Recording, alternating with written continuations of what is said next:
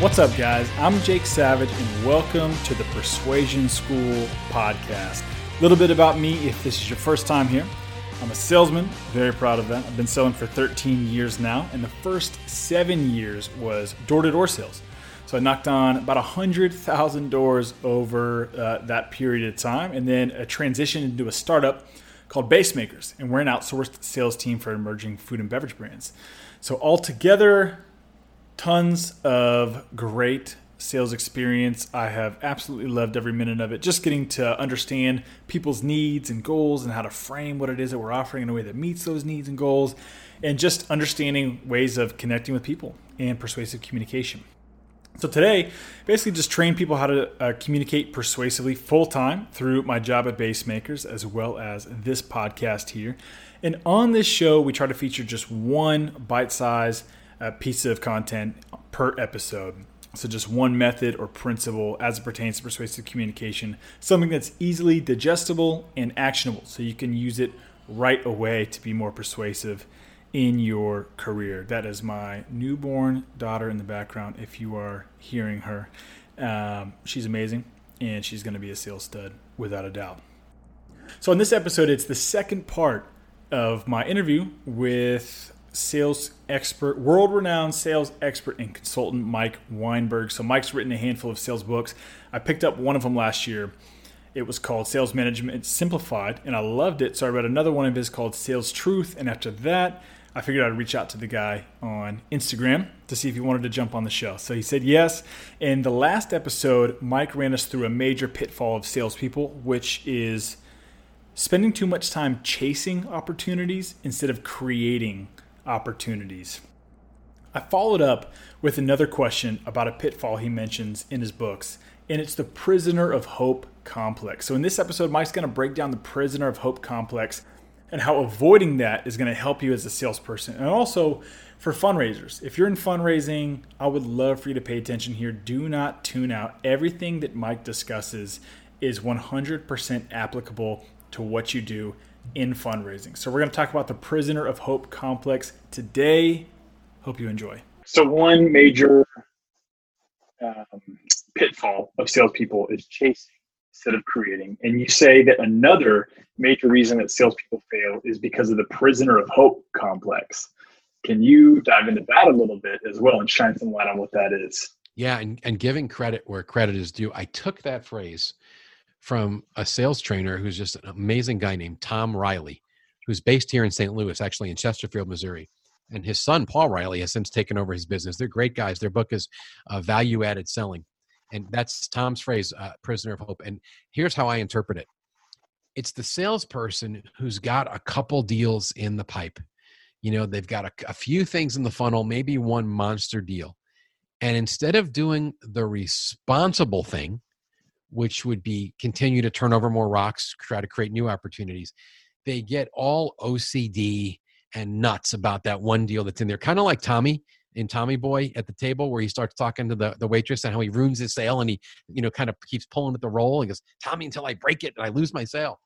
Uh, that's what salespeople do. They obsess over that deal and they become a prisoner that that thing is going to come through and it's going to make their quarter or their half a year and instead of being responsible and trying to put new stuff in the top of the funnel so they have a moving mm. balanced pipeline and i'll talk about that in a second um, they're a prisoner of hope. And hope is a four letter word. And you know there are four letter words we're not supposed to use and i would put hope in that category uh, when it comes to selling. That's the prisoner of hope. They just they just figure it's going to work out and oftentimes unfortunately it doesn't. It doesn't. Yeah. Yeah that's i love that think that that's something that every salesperson has experienced. And I think it's a major pitfall for newer salespeople because, you know, this is why I don't even, uh, and it's more of a superstition, but I stopped making business cards several years ago. Just because I believe that handing business cards is like you're, you're just killing the deal. It's I going straight it. to the trash. Yeah. so, because I used to when I first started, you know, you give it on, you're oh man, they're gonna call me back. I'm hoping I'm waiting for this to go through, and it just doesn't. So no, it's so funny you say that.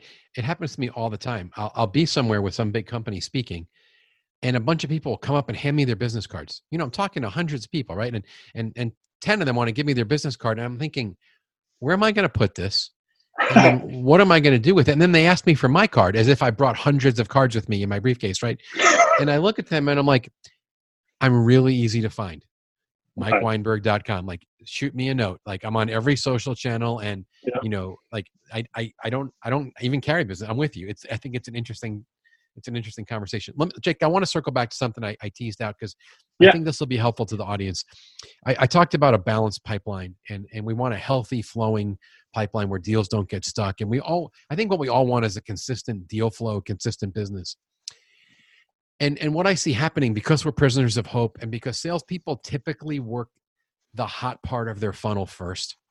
You know, in our instinct, and I understand why, we, we see a deal that's hot and we try to get it to the finish line and close it and what tends to suffer at that point is we never work the top of the funnel you know with we we we, we work the hot deals and then with the little bit of time we have left over we'll work active opportunities where you know it's kind of alive and we know who to talk to and there's something to advance and the part of the, the pipeline that gets ignored is the very top of it where we would be creating new opportunities and my strongest coaching and I, I share this in every one of my books in one way or another is if you would divide your time in thirds and i'm being i'm being generic in the in the allocation time. But if you would just divide your time in thirds and you would limit yourself to spending a third of your time trying to close hot deals and another third of your time dealing with active opportunities that you're trying to warm up and get to the hot stage, what would happen to most salespeople's productivity and the health of their pipeline and their consistency of results if they really carved out a third of their sales week to prospect and work the top of the funnel and put new stuff in there?